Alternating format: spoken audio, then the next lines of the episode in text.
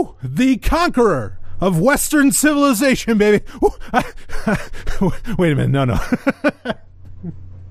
no, I don't want to conquer anything. I only wish to corrupt. That is my goal. the Golden Stallion, the man of tomorrow, Sabzu, the rated R radio star, the thriller that is Sabzilla is here for you for your Wednesday Q&A and just coming off whoo, of an episode that, wow, have I got a lot of email about. Uh, nothing that really we'll get into so much here in the Q&A. Actually, indirectly we will, but I think there was a, a question asked before um, that episode started, but we'll, we'll get into that in a minute. But boy, I got a lot of emails say, Stallion, how the hell do you do that? How do you... How do you put that package together? And all that criticism and everything. Look, folks, when you don't grow up uh, effectively in Christian culture, which, you know, uh, I guess my preteen and just shy of teen years I did, uh, it gives you a different perspective on things. And you can look at it and say, oh, no, actually, there's problems here, instead of just like wildly venerating things that you don't even realize are outcroppings of really, you know, rampant irrationality. Uh, so, anyway, that. like, and, and, I, I think people thought I had a bunch of notes or something in front of me. Absolutely not. all that's running off of memory. In fact, you know, I had uh, uh, someone very special tell me, actually, the most special, uh, tell me that. Uh, sometimes I have I, I, make some I make some pretty I make some verbal gaffes here and there. Uh, like I noticed a few in that episode. Um, like I said, and I've done this a few times. I'll say like 10 a.m. in the morning well, no shit, it's 10 a.m. in the morning. It's it's a.m. yeah, I do that uh, from time to time, but that, that's what happens when you know when you run and gun like that. Uh, but anyway, I, other things like I think I said AFI and I meant ARI, you know, the Ayn Rand Institute and so on. Um, and then there there were some others too. Like I think I said William Gibbs. I said necromancer. I know it's neuromancer. Obviously, I've talked about the book many times. But anyway, it happens. so uh, whew, uh, yeah. So we, we have a lot to get into with this uh, Wednesday Q and A, but uh, yeah, really glad that that a lot of people, well, not everybody enjoyed. In fact, some people hated the episode of Sovereign Tech that I did this past week, uh, but a lot of people enjoyed it as well, and I'm always honored by that. Uh, now, I do have a couple new patrons, and so just so you know the Wednesday Q&A can literally be about anything. It doesn't just have to be about tech. I talk about all kinds of shit, obviously. It, and it doesn't just have to be science either. It could be history. I know that's a subject a lot of people love when I talk about. I mean, in a very real sense, it's your show. You email or, you know, you contact me however you want to do that. You email me and I make that happen. You really get uncensored access to, or wait, un, unauthorized or unrestricted, I don't know, whatever. you get complete access uh, to me. And, and, I only have a couple rules on things I won't talk about. Uh, actually, really, more or less, there's really only one. So, shoot, you know, go for it. ask, ask me whatever you want. Um, okay, so this is an interesting one and this is definitely on the subject of history, uh, which is, you know, these are important things to to look into. What is the old Santayana quote, right? Uh, Those who do not remember history are destined to repeat it. Well, it's a good idea not to repeat it. Uh, of course, I suppose really all we need to remember, you know, if one wanted to, to really get to the, the bottom of it, all we really need to remember is that government is bad and you know, then we can just start building the future, you know, with without government. Um, okay, so uh, you know, at some point, actually, just quick. At some point, I want to have a conversation. You know, we were talking about terms. Was that episode three eleven of Sovereign Tech Prime?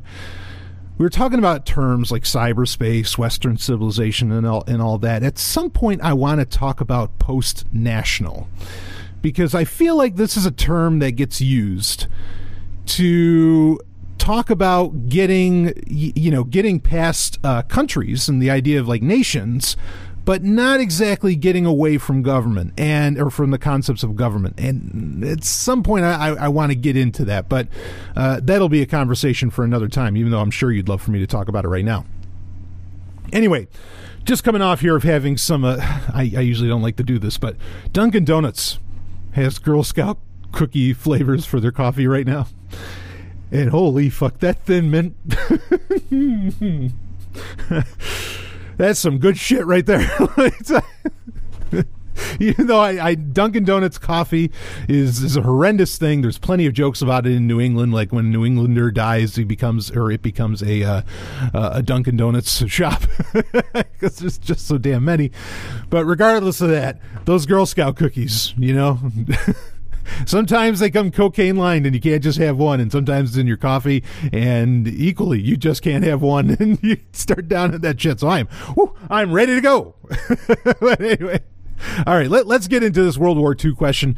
Then we'll see if we can. Uh, we'll see what, we, what other questions we can get to going forward. And uh, oh man, and do we have an album of the week that I did not see coming? And I'm pissed off that I didn't see it coming, but I'm glad it's here. So let's do this. We're going to talk a little World War II, which I guess is a fine thing for a Jew like me to do. And boy, how many times did I rhyme there? so uh, let me read the question here. This was asked on Patreon, so if anyone else you know has comments, you can find this. Um, I think it was under one of the Q and A episodes where it was asked. Uh, here we go. During World War II, do you believe that if Great Britain had not guaranteed the security of Poland and completely not involve itself with Poland's problems, therefore not entering into World War II, that the Soviet Union would have still ruled over Poland after World War II if Britain just had not done anything when the Nazis invaded Poland and instead let the Soviet Union and Nazi Germany fight for Polish territory? Wow. Uh, I love the question. Um, that is a big subject, honestly, to, to get into in a very real way. And, and you know, lends itself to some prediction, uh, you know, on my part, uh, or some uh, speculation, some alternative universe speculation, I suppose. And actually, this this question, like, I got to give you credit because this is a major turning point in history in a very real way and lends itself to some pretty wild possibilities. And I'm going to get into those. But I want to talk about this a little bit first. So, one thing to understand about World War II, okay? Uh, there's well, there's a few different things to understand here. Um, I am someone who, yes, I have researched uh, the world wars heavily. Okay, uh, and it's important to understand that really World War Two, I mean, to call it World War One and World War Two or the Great War and then World War Two, whatever. To call it that is entirely, I mean, it makes it sound like a sequel, and in many ways it is. It is definitely, you know, one could call World War One, if you want to put it in Star Wars terms, uh, you know, A New Hope, and then uh, World War Two would be really, in many ways, The Empire Strikes Back. But much like the Star Wars trilogy is a, well, would become a cohesive story, very much World War One and World War Two are a cohesive story. They are they're in a very real way they are one war. Um, in fact, really, maybe it'd be more accurate to call World War II the Return of the Jedi, and the time in between A New Hope and Return of the Jedi, that would be The Empire Strikes Back, and that was just a temporary reprieve, really, of a lot of European uh, what what what term should I use? A lot of European ambitions or ambitions by various European countries. Um, now, I have talked about this in the past. Uh, actually, I talked about it, I think, on Free Talk Live years ago, um, and I've talked about it on Sovereign Tech Prime at certain points, and I know I've, I've had conversations about it on podcasts that I've been a guest on. Um, I believe and I think the evidence is pretty strong supporting this. Okay, but this isn't the con- this isn't exactly it is anytime you're talking about World War II, you're talking about World War One and vice versa. Okay, like that that's that's a main concept I want you to understand here. Okay, now in my opinion, the driving force behind World War One was the dissolution, the breaking up, and the uh, eviscerating of the Ottoman Empire. That's really what that was about, in my opinion, was European interests for the Middle East. And in fact, everything going on today, you know, today, uh, you know, Operation Desert Shield or what would become Desert Storm, um, you know, the I- Iraqi war, what's happening in Afghanistan, the war on terror and all that stuff. That's very much, you know, if we're going to keep with the Star Wars analogy, we're in the sequel trilogy right now to the original trilogy. And that's exactly what's going on because if the Ottoman Empire, and look, I'm not saying no empires the good guys. you know, no no countries the good guys. I'm an anarchist. You know that, okay? But in a very real way, the issues we are, or even the ability to claim the issues that are going on. I mean, one can get into a debate of how much the war on terror was actually, you know, put on by Afghanis and, and so on. Um, or, you know, was due to genuine Afghani actions as compared to actions by, you know, say, various Western governments, okay, or the U.S. government and so on. But bottom line being the current political climate, okay, in the Middle East is directly. Uh, it is an outcropping, no matter what the reality is now. It is an outcropping of the dissolution of the Ottoman Empire, okay, which had which directly came out of one could argue that was Britain's uh, push, you know, and maybe their ultimate aim of what would be of World War One. Um, now, World War Two, the problem is, is that to dissolve the Ottoman Empire, other European countries paid a price during World War One. And because of that price, well, the empire decided to start striking back, in this case, Germany. And that directly leads to World War II, is that, you know, someone effectively said, oh god damn it you know we're we're not going to pay the price because you know you asshats in Britain or wherever else just wanted the Ottoman Empire to you know to fall um, you know we're we're going to we're going to we're going to get back at this and I mean and in a very I mean I'm being very look there's never just one reason for anything okay even with world war one it's about a lot more than just the ottoman empire i would argue that creating the league of nations which would come out of world war one was also a primary goal of either creating uh, you know, uh, what's the terms I want to look for? Engineering a, a world war. I think that's also a part of the program here. But again, bottom line, World War II is really just the conclusion of World War One. So really, there's just one great war, okay, separated by a decade or so, but that's about it. Now, to talk about uh, Britain and Poland and how you know how that was a turning point in history. Let's get into a little bit more here. Um, there is, you know, as far as Britain getting involved in World War II, or at least in the capacity of standing against Hitler, being against the Nazis. And look, I know there's people who talk about, oh, you know, Adolf Hitler was on the pay of MI5, which is effectively Britain's, you know, like that's their that was their CIA at the time. Um, or I mean, well, you know, MI5 still exists, but anyway, you know, Hitler was on the pay and all blah blah blah. Uh, you know, if people want to get into those kinds of theories, there's certainly something to be said around that. I don't think that that directly equates to Britain started, uh, or you know that Britain was like you know, mechaneering or puppeteering, I guess, you know, machinations, but I guess, you know, puppeteering um, Hitler and that they created the Nazi party. I mean, they certainly did out of their ambitions in World War One. You know, that is a, what ended up happening in Germany was a direct response to really, I, I think, British ambitions during World War One. But to say that somehow Britain was like directly controlling and behind Nazi Germany, I think is uh, is quite a stretch for a bunch of reasons. One only need look at Coventry and a few other cities in Britain during World War II, I think, to drive that point home. Uh, but regardless of that, there were at the onset Okay, and this is part of this. Actually, so I've read Mein Kampf. Um, I think every Jew should. Actually, I think everybody should. Um, I think that there's a reason the book is still getting published uh, and translated in multiple languages, not to espouse Nazism, but to tell you, for you to see when its ugly head is rearing again.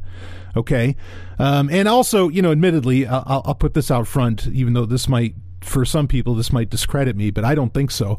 Um, I am of the firm belief that uh, I mean, yeah, boy, that Star Wars analogy is really working very well right now.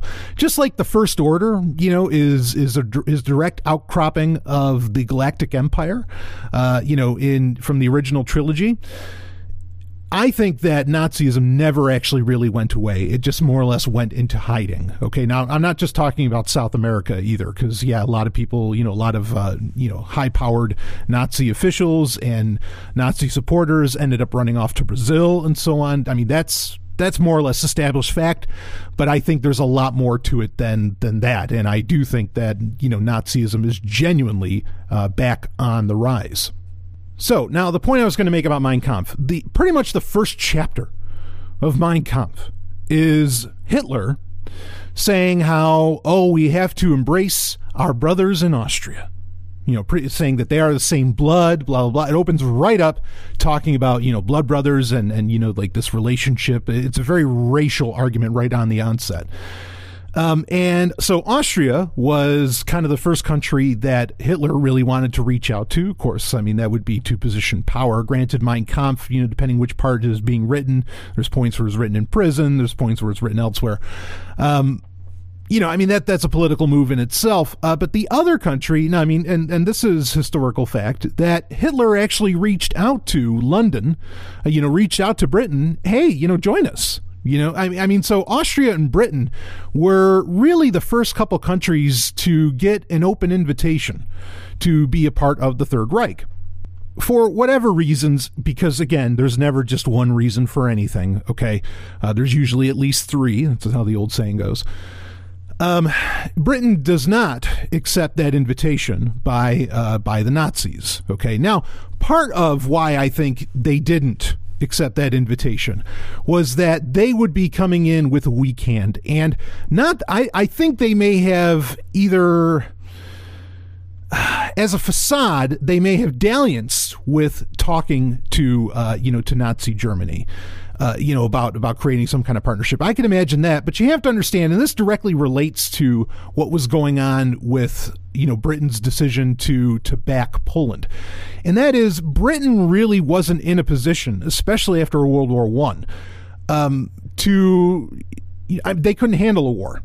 That's that's the bottom line. I mean, they could handle some business at sea but in general, they were very much behind the times as far as in comparison to what Stalin had under his command militarily, technology wise, and so on.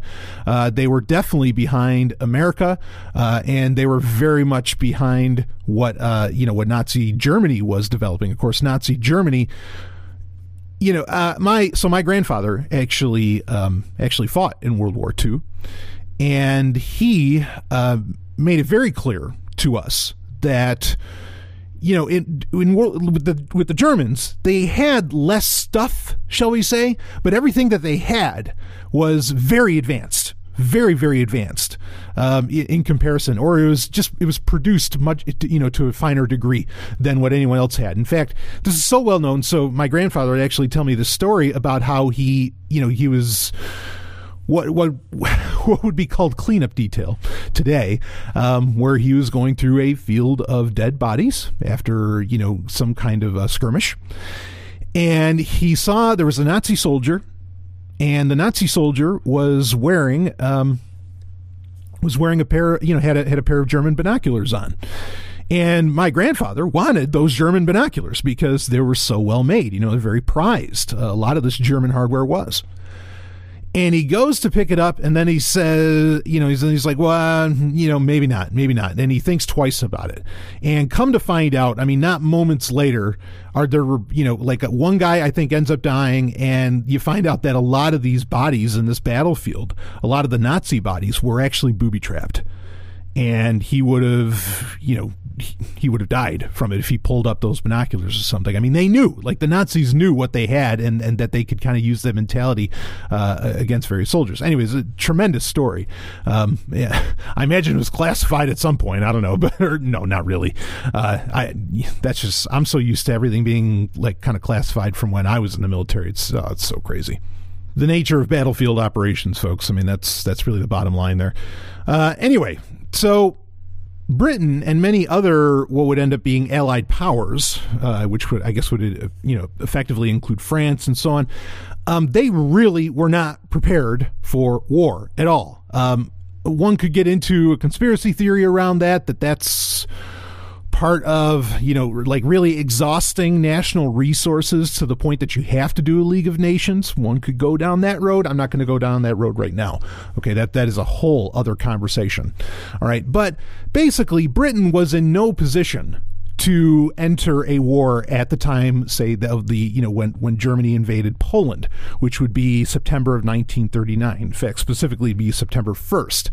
Um, and there would be a pact made, which would actually, so it was like the Anglo Poland Pact or whatever, that would be made that summer of 1939, where Britain and France, to a degree, would end up agreeing with or would end up agreeing with Poland. And this was all just to I mean this is all paper tiger stuff okay? Because you, you know paper tiger is a term that means uh, like it's not a real tiger you know it's the, like or it, what's the other phrase for that you know the the bark is worse than its bite right for the dog um, same concept okay so Britain does this, and France signs it as well. Germany knows that it happens because originally Hitler wants to invade Poland uh, in late August, and he delays it just by a few days. By about a week, he ends up delaying it.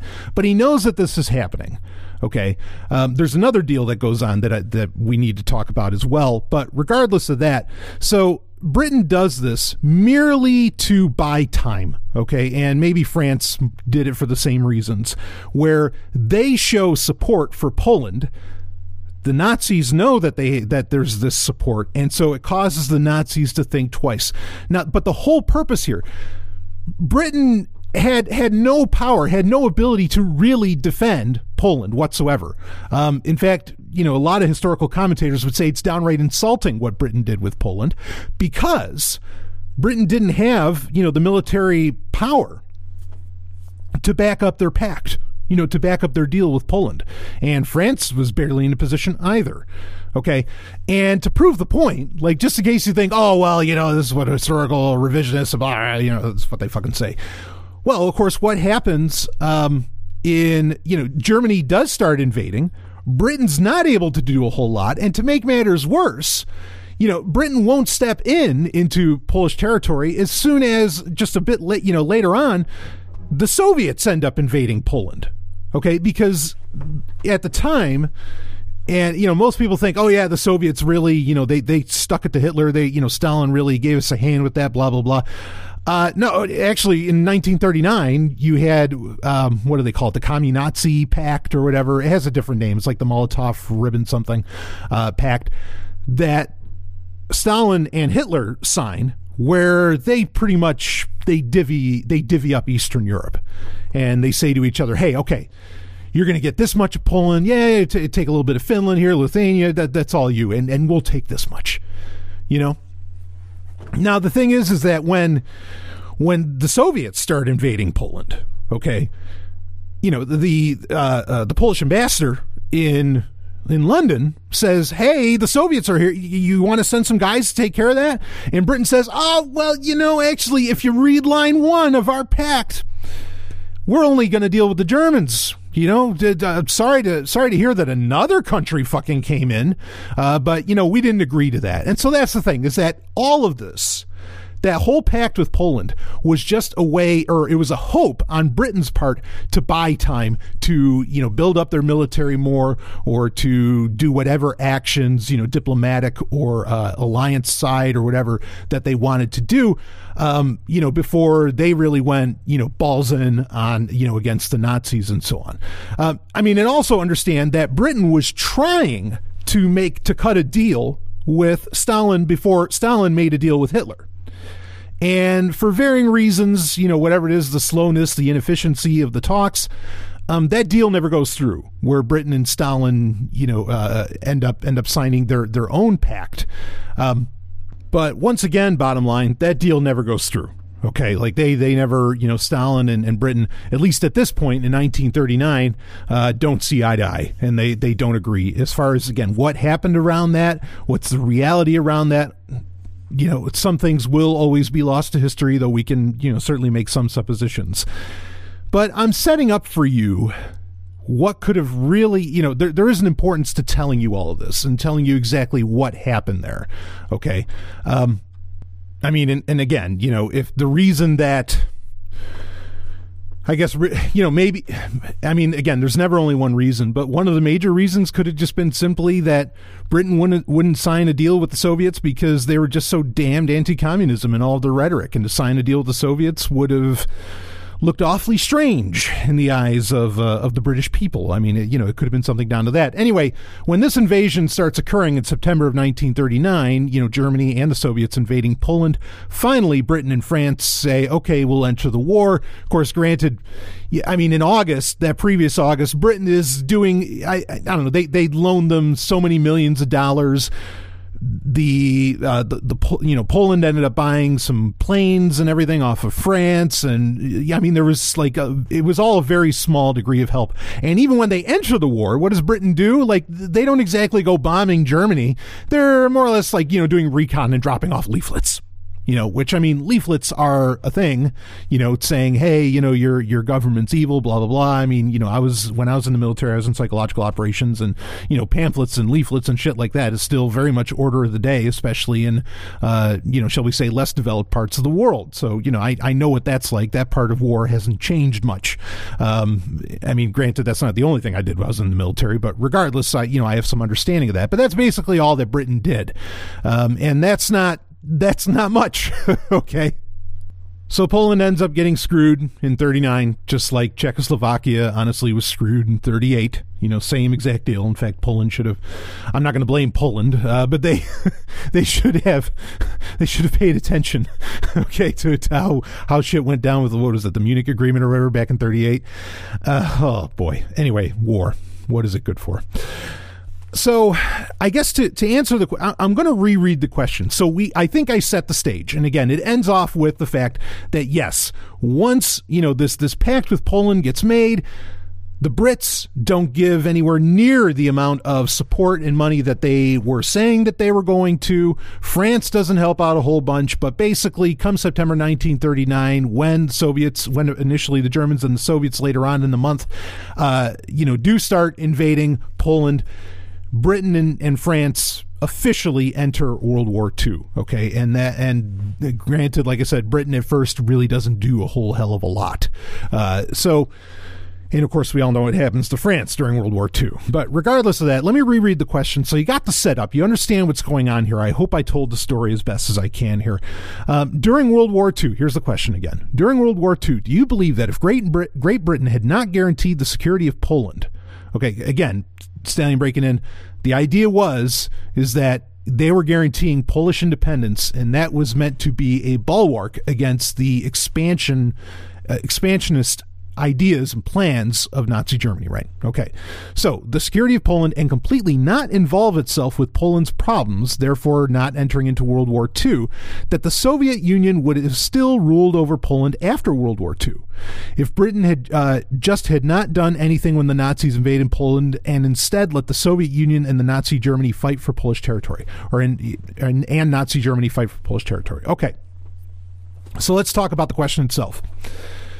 So if Britain did not cut that deal, okay, with um, you know, with, with Poland, if Britain and France didn't end up cutting that deal, because basically that that you know still signing that pact with Poland is what forced arguably forced their hand to enter World War II.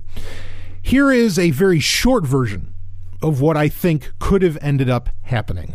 Okay, and the short version is this that again, France, you know, a lot of countries still reeling from World War One, Poland included.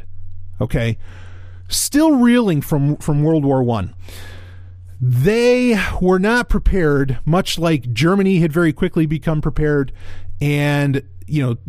Soviet Russia had become, you know, a military force like, frankly, the the world had yet to see at that time with those things in mind, and again, U.S. not even in the picture, United States not even a part of the picture right now in 1939. Of course, you know, the U.S. wouldn't really enter it until 41. I do think that what ended up happening not not much longer after the the Communazi Pact was made, where you know eventually, uh, you know, just just some time down the line, Nazi Germany would, would invade the people they made the, the you know the the uh, uh, the neutrality pact with, that being you know the Soviets, Soviet Russia.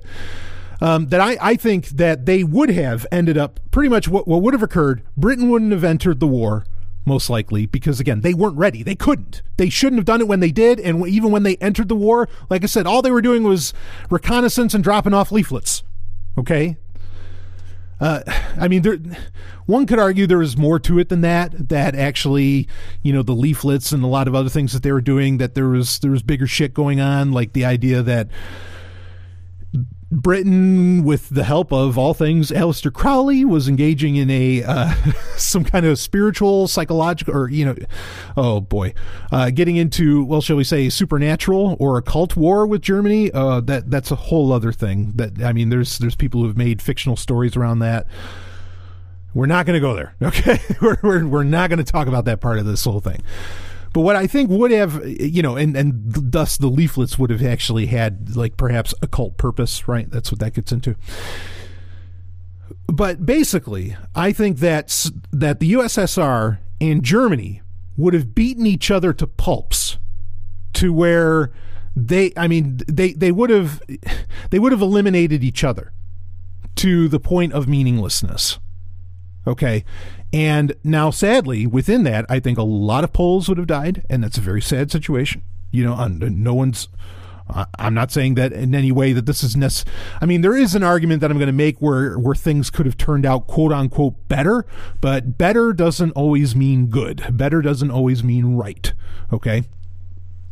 So, uh, yeah, they, I think they would have ended up offing each other, and it would have been, you know, it would have been the last battlefield right there uh, be, between those two, and both the United States, Britain, and others would have never had to would never have had to have entered the war. They just there would have been no need um, because those two powers would have just taken each other to the brink until they really couldn't fight anymore.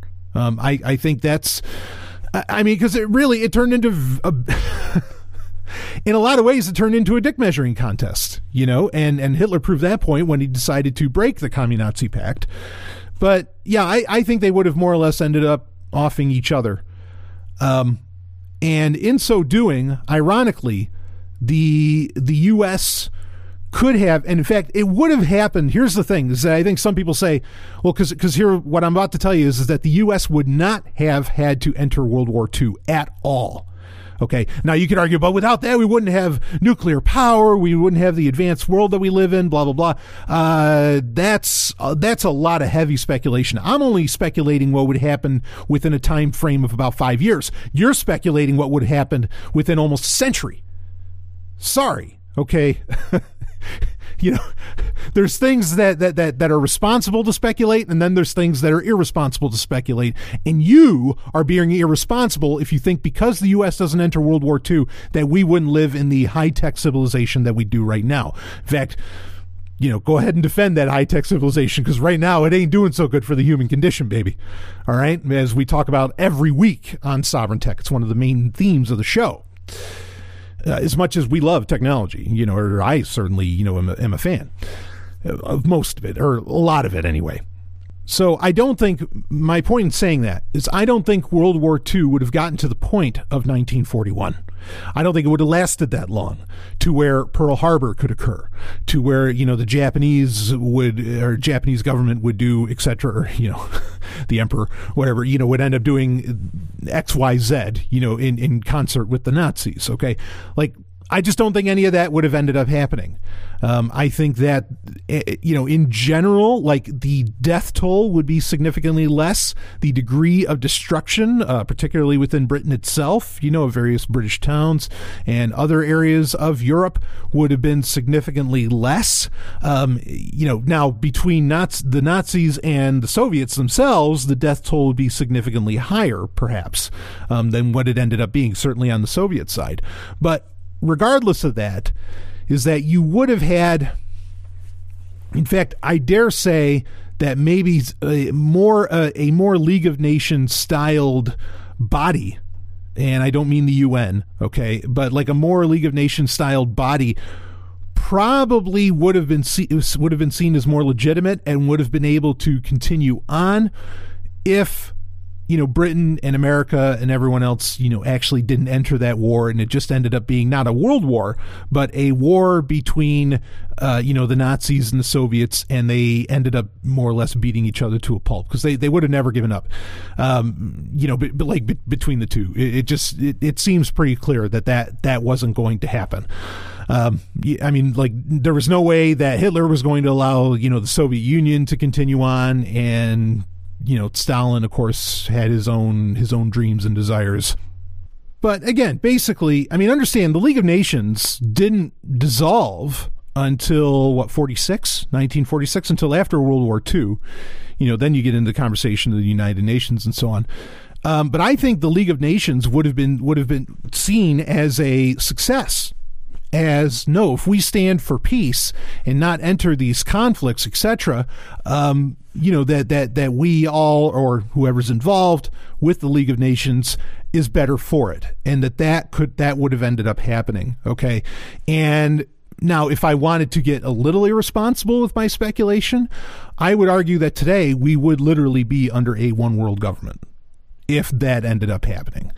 So decide for yourself whether or not, I mean, if you want to count it in death toll, it's and and destruction of you know of, of various uh, geographic areas it's a better situation in that sense, as in the death toll would be less, the destruction would be less, um, and peace as it were, might be seen as a more viable option. Diplomacy, you know, uh, would be seen as a more viable option in the conventional sense. But you would also probably be under a one world government. You'd be under the League of Nations, which, you know, would be, I mean, that would be the score. Um, so that that's my opinion of what would have, you know, really ended up happening if Britain again, the idea of Britain signing that pact with Poland is effectively the moment, or would become the moment, that Britain and France would enter World War II, and that would be the catalyst that would eventually get everybody else into World War II. Uh, I mean, yeah, you could say Pearl Harbor is what got uh, the you know the United States involved in the matter. Um, I would argue that it was happening much before then, and that it would have happened eventually. You know, really either way if it got as far as 1941. But again, if that pact with Poland was never made, I don't think World War II, A, they would have never called it World War II. Um, it was still an extension of World War One and you know the aftermath of World War One, but it wouldn't have been considered a world war. We'd probably just call it the Nazi, uh, you know, the Nazi Soviet War, uh, you know, now because that's all it really would have ended up being. And again, the main political center of the planet would be in Geneva right now, right? With the the, the, the palace where the League of Nations had their main, you know, where, where their headquarters was. Um, that'd probably be the deal that we live in today. But that's me being a little irresponsible by thinking that far ahead. Uh, but you know, in an, in a broader sense, I'm not making an argument for one world government. I, would never make an argue for, gov- for an argument for government. Fuck that. Okay, I'm an anarchist. But um, peace, it'd probably be a bit more of a peaceful planet, you know, in, in that just because, you know, the idea of non interference would be would be taken a lot more seriously, I think. And this gets into a controversial even though the one world government thing's pretty controversial on its own, I suppose. This gets into a bit of a con- uh, controversial aspect of World War II that I think is important to cover. A lot of people uh, including my people, you know, that being the Jews.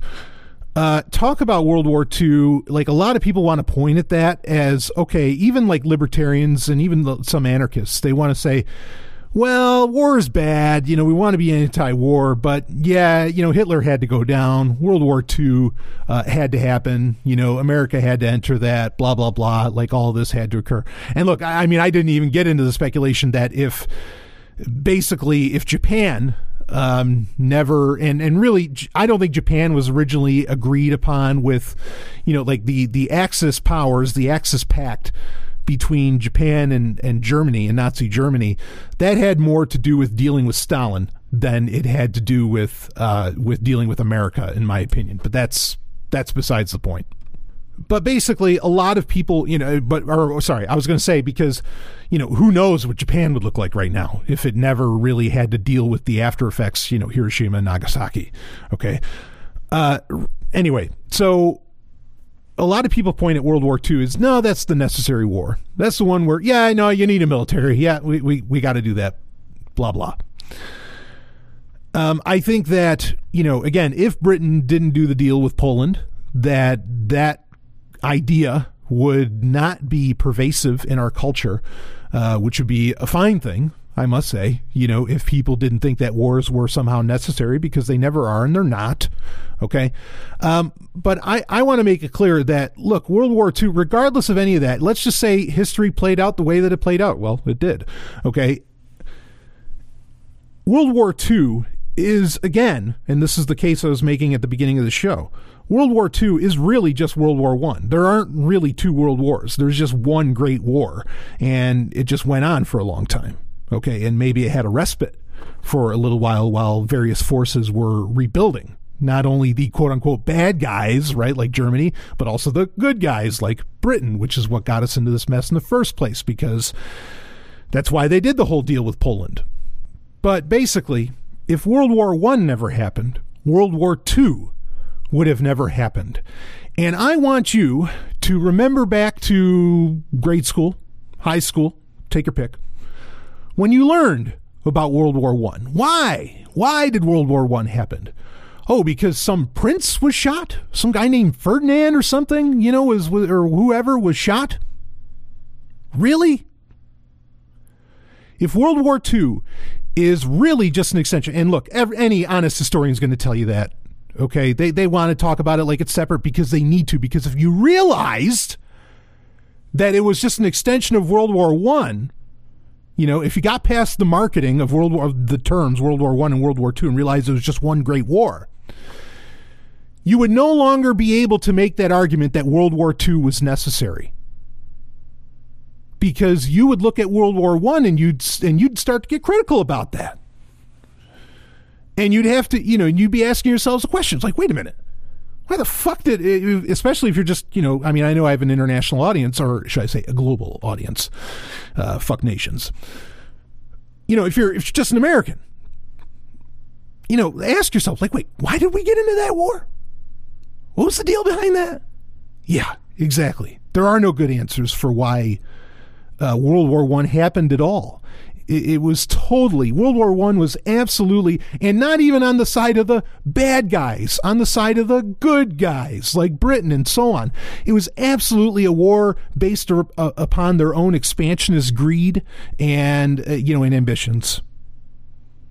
It's a disgusting display of humanity that World War One ever happened, and there was a very strong. And there are there are some books by authors I'm not exactly a fan of, but there's some great books out there uh, that talk about the very strong anti-war sentiment in America during World War One because you know, people weren't dumb. People are people. They weren't dumb back then. They knew. They, they're like, wait a minute, why the hell are we getting in this war? This is nonsense. And then even the people that fought in it, Smedley Butler and so on, or uh, go down the, you know, go down the list of uh, uh, the veterans from World War One that ended up becoming staunchly anti-war. Yeah, there's a problem. World War II was not necessary because World War I was not necessary. They are both a sham of a war. Now, my people, again, uh, you know, and whatever, I'm, I'm all about getting to, you know, where, where we're just humans, or maybe something beyond. Okay, but the Jews, you know, getting, uh, you know, having the genocidal act done against them um, in World War II. Again, none of that would have ever had to have happened if it wasn't for World War One.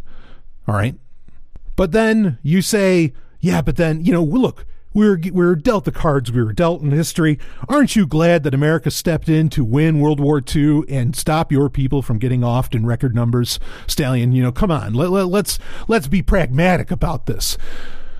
Uh, look, I don't know that America gave a rat shit, or should I say the American government, okay? And, and understand we're largely talking about governments here, not necessarily the people within it.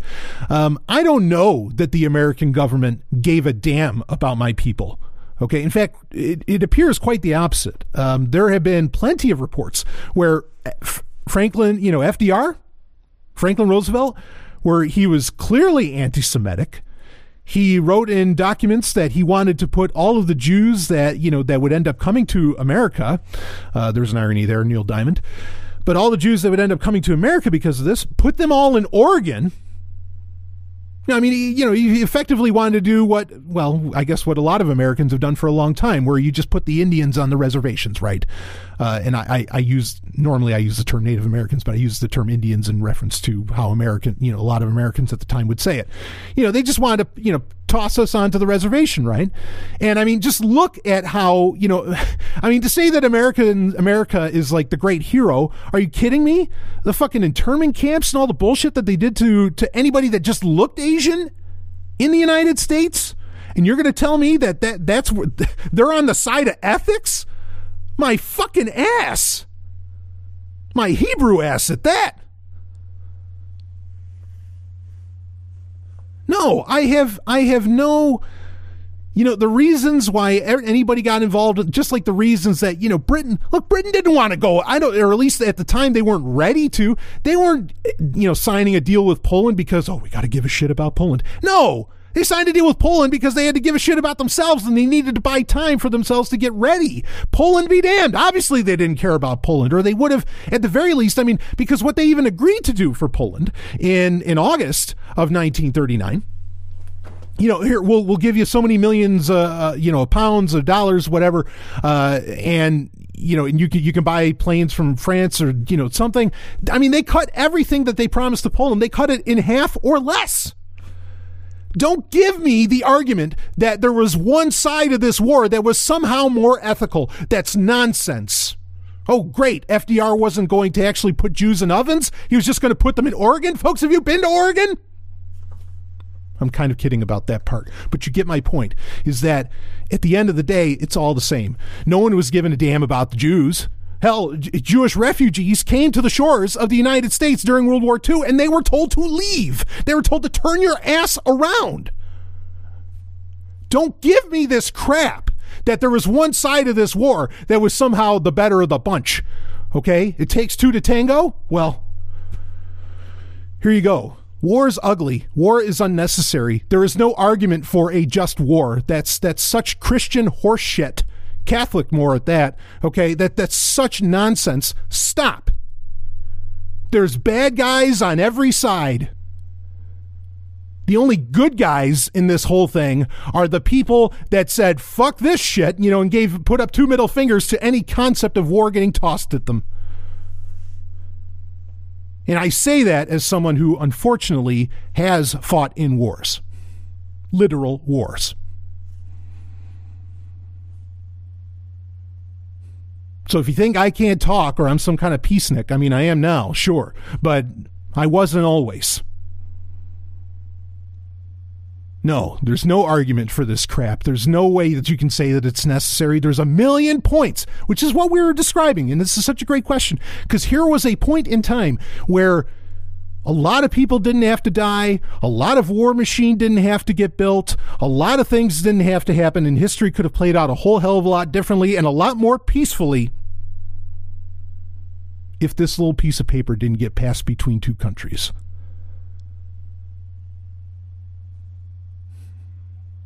Give me a break. Stop arguing for war. You know, I love the old saying. There's a was I don't know that it's actually a Chinese proverb, but it gets attributed as a Chinese proverb of all things. Um, you know, man who says there's there. How does it go? It's something like like if you think I'm, I'm not even going to try to say it the original way, but the basic gist is is that if you think there isn't always an alternative to lethal force, you've never had a mosquito on your balls. Bingo. There's always alternatives to war. There's always there's always an option for peace, or there's always an option where you know the violence can, in a very real way, just just put an end to itself. Because I mean that that's well, how's the old saying go too, right? You know, when you fight fire with fire, all you're left with is ashes. So again, don't don't give me this crap that well, we had to stop Hitler. No. We, whatever the fuck that means, okay?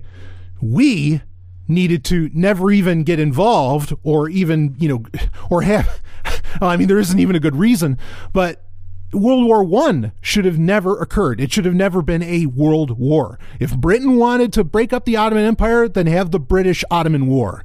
Okay, not the Great War, not World War One. You're coming at me and the world and history with a completely false premise. You have not done enough reading. You have not done enough research. You have not thought about it hard enough. And I suggest you do. So I knew that that, that question was going to, because it's been a while since I've been able to talk about this sort of thing. Um, I really, actually, I the, the, person that asked this, uh, just a tremendous patron, has been a listener to the show for a long time. I really appreciate you. Uh, she's wonderful. And so thank you for asking that because I think it got to bring up a very important conversation. And, uh, and I like, I, I do, you know, I, I dig this sort of thing where you get into alternative histories and so on. I, I like those kinds of conversations. We've, we've had those before on, uh, on Wednesday Q and A's back in the day. I remember someone asked about William the Conqueror, uh, and, you know, some other things like shit with ancient Rome and so on. Uh, these are, these are very interesting things to consider just how, you know, history could have played out differently.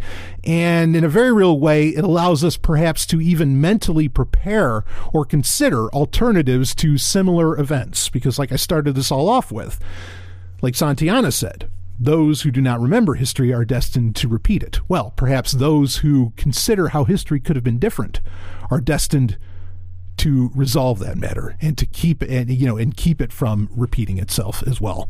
So, hey, great. Um, anyway, all right, now after that long drawn out conversation, we, well, it wasn't drawn out, it all needed to be said. I am so happy to talk about uh, this album of the week. Let's get into our album of the week. And, uh, oh, baby. I guess quick though, just so you know, like what what other content I was or what other questions I was going to talk about. I had someone uh, message me through Patreon with a couple of great YouTube videos um, about Linux versus Windows and how Linux is so superior. Uh, they were dynamite videos. I want to cover them and talk about the reasons and break them down, uh, you know, and spend the time on them. So those are coming up, but I really appreciate getting those videos. I thought that they were they were very well done, even though I do have some critiques on what they had to say. But obviously, in general, of course, I'm uh, you know all about Linux over Windows. Like, yes, use Linux by all means. So anyway, uh, album of the week. I don't know when this is actually officially supposed to drop. I had a hard time finding this answer, uh, but I you can find it. Uh, there's the website getmetal.club, which I uh, really enjoy. It's also available on um, torrent sites. Uh, but it looks like on most major music services, you can only get your hands on a couple of songs. But this is by a guy who I only discovered a few years ago, but whose first album came out in the early or uh, the mid 80s and he is easily one of my favorite musicians of all time. I think he is brilliant. I think he's a fucking genius. He was originally the guitarist during the 80s for Alice Cooper um, on a couple of Alice Cooper's best albums, um, in my opinion, uh, which include included uh, Your Fist and Yell and Constrictor, probably my two favorite. And then, of course, that's followed up by Trash, which is uh, no, that's the name of the album, Trash, and, and it's great. You know, Alice, Uncle Alice is the man. I love Alice Cooper. Uh, but those are probably my three favorite albums overall. Uh, Kane Roberts, I don't think would have so much to do with trash, but that's who we're talking about is Kane Roberts, who has had a, a few albums over time. Um, his two main albums were, of course, his self-titled Kane Roberts, and then his second album, which came out like in '91 or something, Saints and Sinners, which had a Bon Jovi pen track on there. Uh, I those two albums, Kane Roberts and Saints and Sinners are two of the best metal slash hard rock whatever albums you'll ever hear in your life, in my opinion. They blow my mind how fucking great they are. Um, I mean, it, and and actually, it blows my mind overall. There's a huge conversation that could be had overall around like what Alice Cooper, you know, wrought into the world at that time. Um, you know, with the, especially his kind of because when he came out with Raise Your Fist and Yell and Constrictor, and then finally Trash, Alice Cooper was really rebranding himself after getting out of some form of rehab or something, but he was very much rebranding himself as a, a, serious 80s metal act. And I think he delivered. I like I think he especially with Trash. I mean, that's arguably his biggest album or one of his biggest albums of all time next to maybe Welcome to My Nightmare. Um, but you got to understand that at the time, Alice Cooper in his band has Kane Roberts, Kip Winger, fuck yeah, and I'm not kidding. Okay, I mean, hey, I love Beavis and Bud. I know they always they'd always rip on Stu for you know uh, uh, for listening to to, to uh, you know to Winger, but no, Winger's a badass fucking band, and yes, it is. Sh- shut up, you haven't listened to it. No, you haven't. not until you listen to Little Dirty Blonde, Easy Come, Easy Go, and so on. Stop. So anyway, I mean, like he he, Alice Cooper, who himself is a force and just one of the greatest musicians in history uh, artists in history, really, because I mean he's more than a musician. You know, spawns out Kane Roberts, who for whatever reason doesn't take off. In fact, even I when I the way I first heard about Kane Roberts was back.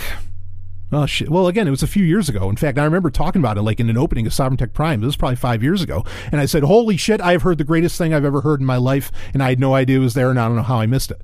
Um, but it was it was on an uh, the an episode of the Eddie Trunk Show, which is one of like two or three podcasts that I still listen to. On the Eddie Trunk Show, he had the producer for those two albums that I mentioned, Kane Roberts' self-titled and Saints and Sinners, okay, on the show, and he was and and I love it when when Eddie Trunk talks to like the more of the the background people as far as music goes. I mean, it's great to hear from lead guitarists and singers and big bands and everything, but or who used to be big bands.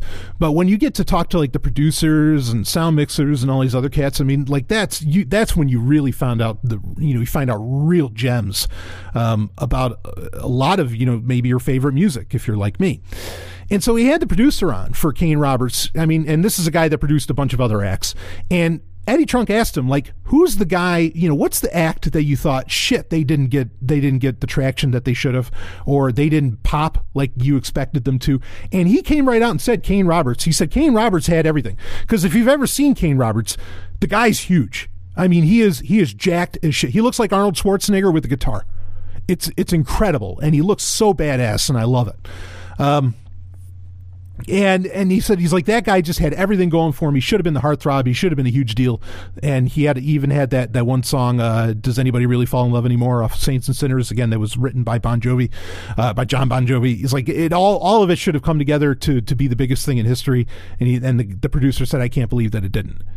Brilliant fucking interview. Amazing. And so that's how I found out about Kane Roberts. And I listened to it, and I listened especially to those two albums. And hot diggity damn. is that some of the best music you've ever heard? Uh, Triple X, I love that song. Triple X.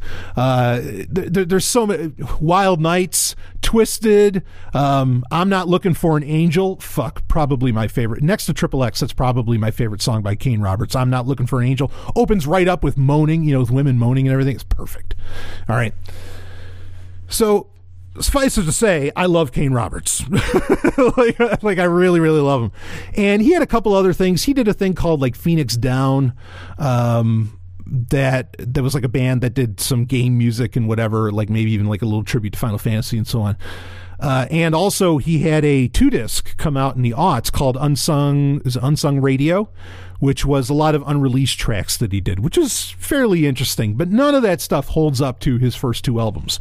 Now, you can find on various resources. Uh, you can find his new album, which is, uh, again, I don't have an exact release date, but you can find the whole album now, uh, and it's called The New Normal. Uh, the cover art for it is interesting. Has a woman wearing some very interesting things. Not like I don't know. I don't exactly think it's sexy, which is sort of a lost opportunity. I wouldn't. I think Kane Roberts should have been on the cover of this damn album, but whatever. So it's called The New Normal. Uh, opens right up at the track called King of the World, which actually features Nita Strauss, who she. Now, if you want to put somebody on sex, something sexy on the cover, you put Nita Strauss on your fucking cover. Of course, she had an album come out uh, later in 2018 that was an album of the week that was pure dynamite. Uh, one of the best albums of the year, easily. I mean, Nita Strauss, she is amazing. And ironically, Nita Strauss is now Alice, I mean, the, the beauty of this, of having Nita Strauss guest guitar on this album, is Nita Strauss is now in the position that Kane Roberts was in the 80s. She's Alice Cooper's guitar player. Alice Cooper uh, comes in on this uh, on this album as well. You you instantly know his vocals when you hear them, uh, and does brilliant work. It, it's a good album. I don't know if I want to call it great. Okay, there's a lot there.